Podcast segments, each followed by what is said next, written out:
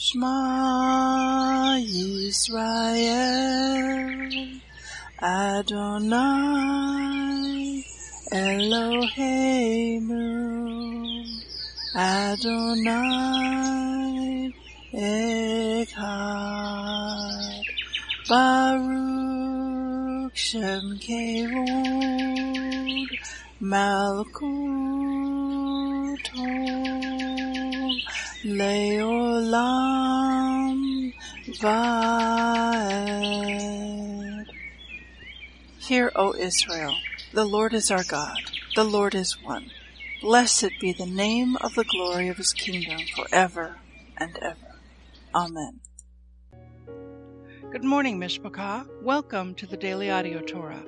I'm Laura Densmore, your host, and I'm so glad you're joining in with me today.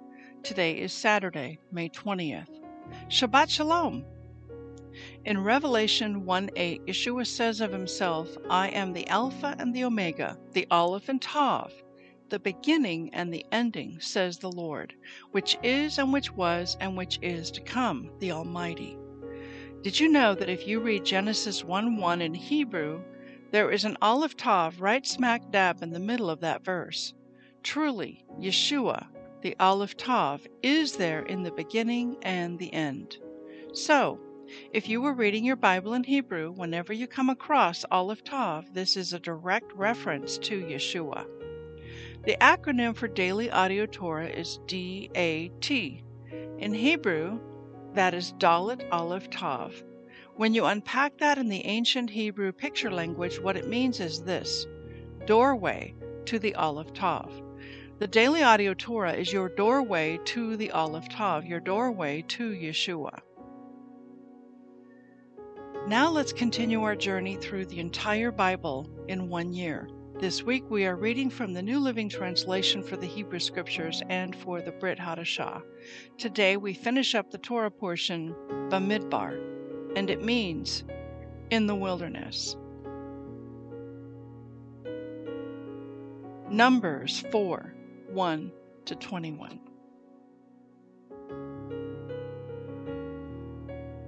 Then the Lord spoke to Moses and to Aaron, saying, Take a census of the descendants of Kohath from among the sons of Levi, by their families, by their fathers' households, from thirty years and upward, even to fifty years old, all who enter the service to do the work in the tent of meeting this is the work of the descendants of Kohath in the tent of meeting concerning the most holy things.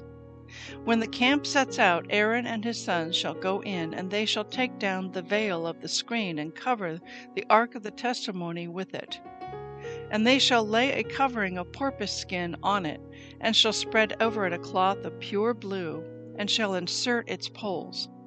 Over the table of the bread of the presence they shall also spread a cloth of blue and put on it the dishes and the pans and the sacrificial bowls and the jars for the drink offering, and the continual bread shall be on it. They shall spread over them a cloth of scarlet material, and cover the same with a covering of porpoise skin, and they shall insert its poles. Then they shall take a blue cloth and cover the lampstand for the light, along with its lamps and its snuffers, and its trays, and all its oil vessels, by which they serve it. And they shall put it and all its utensils in a covering of porpoise skin, and shall put it on the carrying bars. Over the golden altar they shall spread a blue cloth, and cover it with a covering of porpoise skin, and shall insert its poles. And they shall take all the utensils of service with which they serve in the sanctuary, and put them in a blue cloth, and cover them with a covering of porpoise skin, and put them on the carrying bars. Then they shall take away the ashes from the altar, and spread a purple cloth over it. They shall also put on it all the utensils by which they serve in connection with it the fire pans, the forks and shovels, and the basins, and all the utensils of the altar and they shall spread a cover of porpoise skin over it, and insert its poles. When Aaron and his sons have finished covering the holy objects and all the furnishings of the sanctuary, when the camp is to set out, after that the sons of Kohath shall come on to carry them, so that they will not touch the holy objects and die. These are the things in the tent of meeting which the sons of Kohath are to carry. The responsibility of Eleazar the son of Aaron the priest is the oil for the light and the fragrant incense, and the continual grain offering, and the anointing oil, the responsibility of all the tabernacle, and of all that is in it, with the sanctuary and its furnishings. Then the Lord spoke to Moses and to Aaron, saying, Do not let the tribe of the families of the Kohathites be cut off from among the Levites. But do this to them, that they may live and not die when they approach the most holy objects. Aaron and his sons shall go in and assign each of them to his work and to his load. But they shall not go in to see the holy objects even for a moment, or they will die. 1 Samuel 26 1 to 28 25. Now some men from Ziph came to Saul at Gibeah to tell him, David is hiding on the hill of Hachilah, which overlooks Jeshimon. So Saul took three thousand of Israel's elite troops and went to hunt him down in the wilderness of Ziph. Saul camped along the road beside the hill of Hachilah near Jeshimon, where David was hiding. When David learned that Saul had come after him in the wilderness, he sent out spies to verify the report of Saul's arrival. David slipped over to Saul's camp one night to look around. Saul and Abner, son of Ner, the commander of his army, were sleeping inside a ring formed by the slumbering warriors. Who will volunteer to go in there with me? David asked Ahimelech the Hittite and Abishai, the son of Zeruiah, Joab's brother. I'll go with you, Abishai replied. So David and Abishai went right into Saul's camp and found him asleep with his spear stuck in the ground beside his head. Abner and the soldiers were lying asleep around him. God has surely handed your enemy over to you this time, Abishai whispered to David. Let me pin him to the ground with one thrust of the spear. I won't need to strike twice. No, David said, don't kill him for who can remain innocent after attacking the Lord's anointed one? Surely the Lord will strike Saul down some day, or he will die of old age or in battle. The Lord forbid that I should kill the one he has anointed, but take his spear and that jug of water beside his head, and then let's get out of here. So David took the spear and jug of water that were near Saul's head. Then he and Abishai got away without anyone seeing them or even waking up, because the Lord had put Saul's men into a deep sleep. David climbed the hill opposite the camp until he was at a safe distance. Then he shouted down to the soldiers and to Abner, son of Ner, Wake up, Abner! Who is it? Abner demanded. Well, Abner, you're a great man, aren't you? David taunted. Where in all Israel is there anyone as mighty? So why haven't you guarded your master the king when someone came to kill him? This isn't good at all. I swear by the Lord that you and your men deserve to die because you failed to protect your master, the Lord's anointed. Look around. Where the king's spear and the jug of water that were beside his head? Saul recognized David's voice and called out, Is that you, my son David? And David replied, Yes, my lord the king. Why are you chasing me? What have I done? What is my crime? But now let my lord the king listen to your servant. If the Lord has stirred you up against me, then let him accept my offering. But if this is simply a human scheme, then may those involved be cursed by the Lord. For they have driven me from among my home so I can no longer live among the Lord's people. And they have said, Go worship pagan gods. Must I die on foreign soil from the presence of the Lord? Why has the king of Israel come out to search for a single flea? Why does he hunt me down like a partridge on the mountains? Then Saul confessed, I have sinned. Come back home, my son, and I will no longer try to harm you, for you valued my life today. I have been a fool and very, very wrong. Here is your spear, O king, David replied. Let one of your young men come over and get it. The Lord gives his own reward for doing good and for being loyal, and I refuse to kill you even when the Lord placed you in my power. For you are the Lord's anointed one. Now, may the Lord value my life, even as I valued yours today. May he rescue me from all my troubles. And Saul said to David, Blessings on you, my son David. You will do many heroic deeds, and you will surely succeed. Then David went away, and Saul returned home. But David kept thinking to himself, Someday Saul is going to get me. The best thing I can do is escape to the Philistines.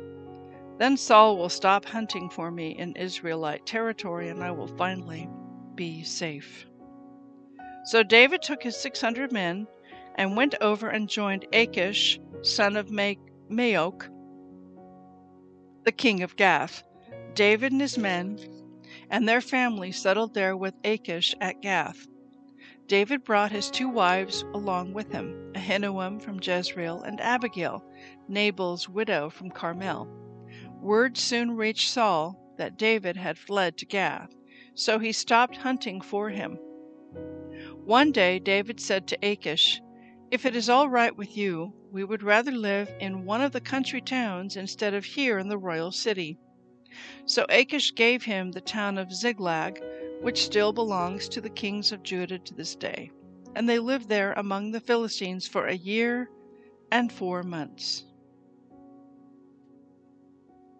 David and his men spent their time raiding the Geshurites, the Girzites, and the Amalekites people who had lived near Shur toward the land of Egypt since ancient times. David did not leave one person alive in the villages he attacked. He took the sheep, goats, cattle, donkeys, camels, and clothing before returning home to see Achish. Where did you make your raid today? Achish would ask. And David would reply, Against the south of Judah, the Jerahmeelites and the Kenites. No one was left alive to come to Gath and tell where he had really been. This happened again and again while he was living among the Philistines. Achish believed David and thought to himself, By now the people of Israel must hate him bitterly. Now he will have to stay here and serve me forever. About that time, the Philistines mustered their armies for another war with Israel. King Achish told David, You and your men will be expected to join me in the battle. Very well, David agreed. Now you will see for yourself what we can do. Then Achish told David, I will make you my personal bodyguard for life. Meanwhile, Samuel had died, and all Israel had mourned for him. He was buried in Ramah, his hometown. And Saul had banned from the land of Israel all mediums and those who consult the spirits of the dead. The Philistines set up their camp at Shunem, and Saul gathered all the army of Israel and camped at Gilboa. When Saul saw the vast Philistine army, he became frantic with fear. He asked the Lord what he should do, but the Lord refused to answer him, either by dreams, or by sacred lots, or by the prophets. Saul then said to his advisers, Find a woman who is a medium, so I can go and ask her what to do. His advisers replied, There is a medium at Endor. So Saul disguised himself by wearing ordinary clothing instead of his royal robes. Then he went to the woman's home at night, accompanied by two of his men. I have to talk to a man who has died, he said. Will you call up his spirit for me? Are you trying to get me killed? the woman demanded. You know that Saul has outlawed all the mediums and all who consult the spirits of the dead. Why are you setting a trap for me? But Saul took an oath in the name of the Lord and promised, As sure as the Lord lives, nothing bad will happen to you for doing this. Finally, the woman said, Well, whose spirit do you want me to call up? Call up Samuel, Saul replied. When the woman saw Samuel, she screamed, You've deceived me. You are Saul. Don't be afraid, the king told her. What do you see? I see a God coming up out of the earth, she said. What does he look like? He is an old man wrapped in a robe, she replied. Saul realized it was Samuel, and he fell to the ground before him. Why have you disturbed me by calling me back? Samuel asked Saul. Because I am in deep trouble, Saul replied. The Philistines are at war with me, and God has left me and won't reply by prophets or dreams. So I have called for you to tell me what to do. But Samuel replied, Why ask me, since the Lord has left you and has become your enemy? The Lord has done just as he said he would. He has torn the kingdom from you and given it to your rival, David. The Lord has done this to you today because you refused to carry out his fierce anger against the Amalekites. What's more, the Lord will hand you and the army of Israel over to the Philistines tomorrow, and you and your sons will be here with me.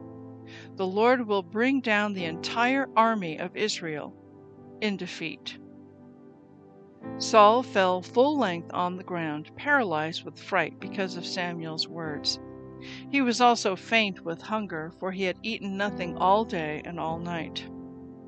When the woman saw how distraught he was, she said, Sir, I obeyed your command at the risk of my life. Now do what I say, and let me give you a little something to eat so you can regain your strength for the trip back.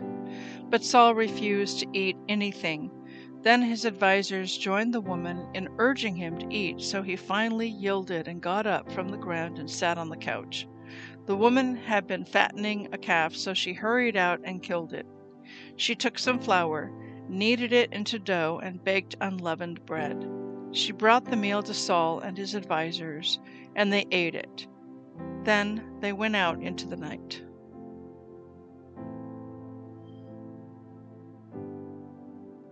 John 11, 1 to 54.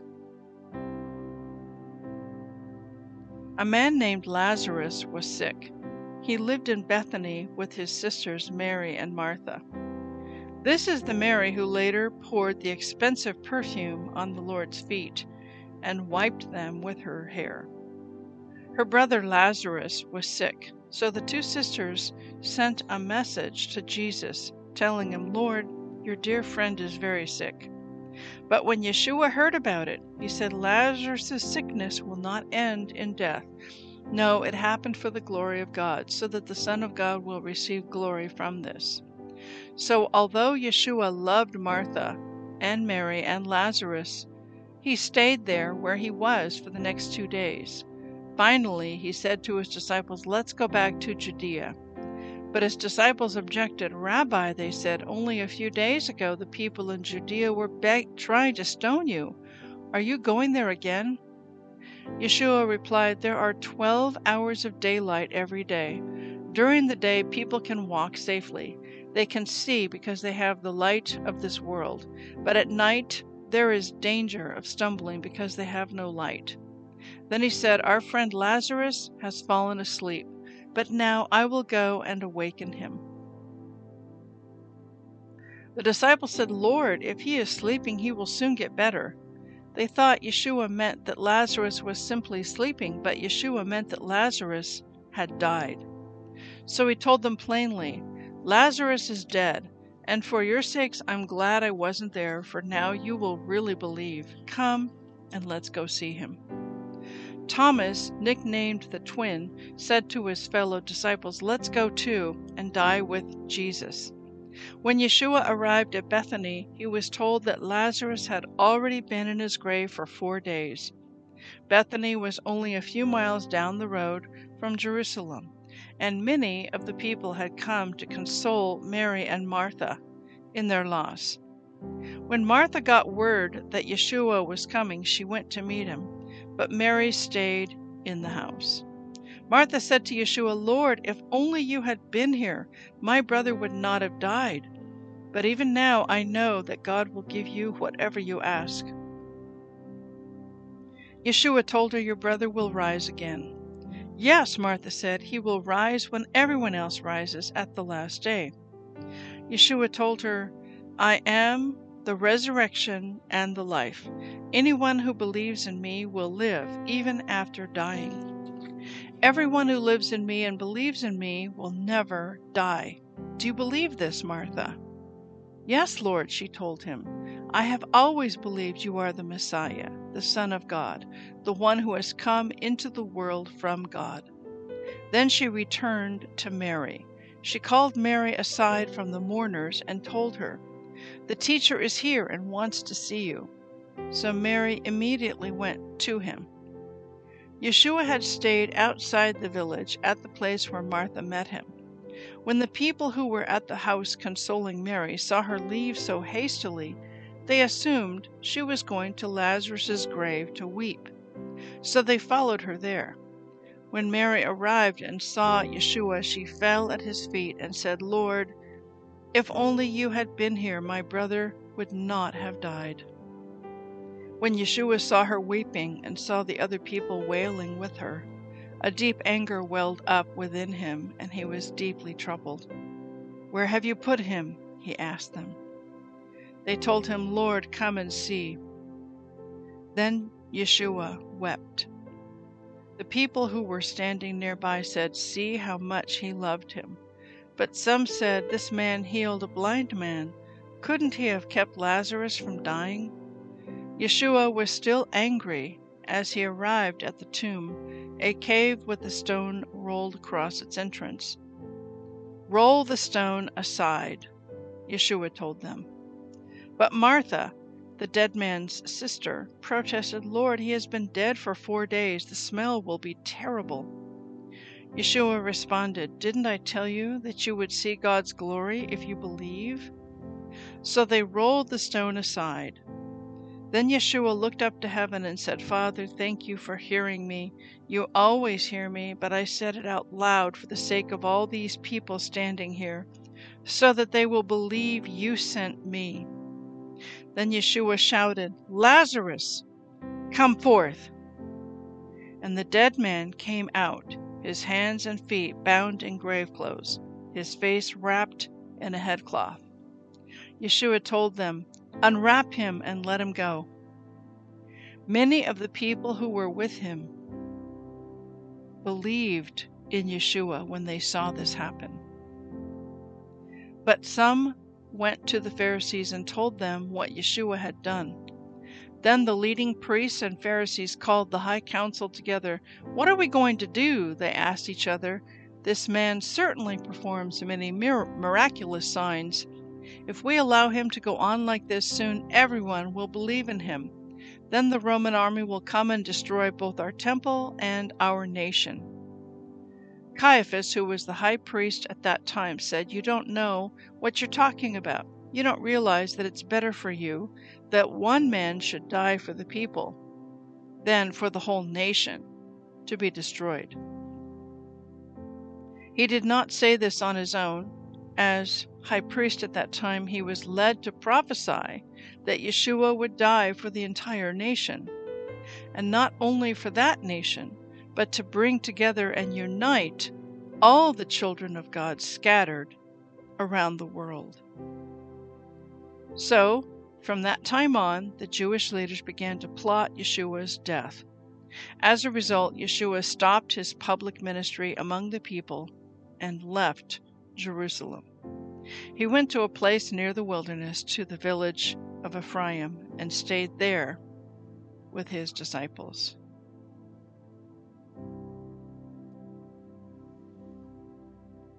Psalm 117 1 and 2. Praise the Lord, all you nations. Praise him, all you people of the earth. For his unfailing love for us is powerful. The Lord's faithfulness endures forever. Praise the Lord. Proverbs 15 22 and 23. Plans go wrong for lack of advice. Many advisers bring success. Everyone enjoys a fitting reply. It is wonderful to say the right thing at the right time. Please enjoy this beautiful worship song, We Are an Offering, sung by Chris Christian.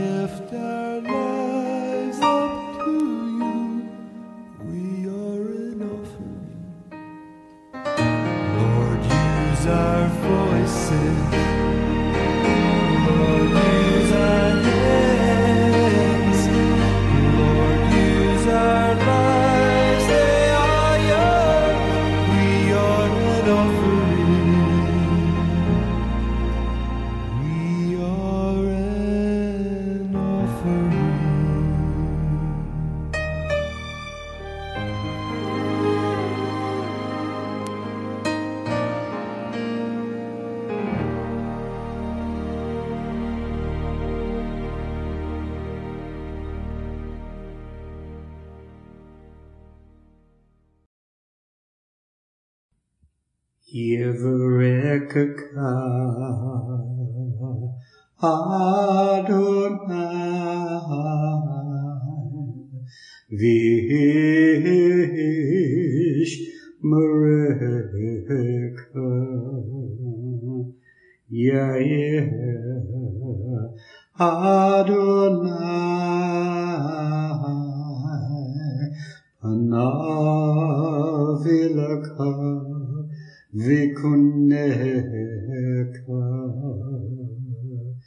Isa Adonai Panav Ileka Vayasem Leka Leka Shalom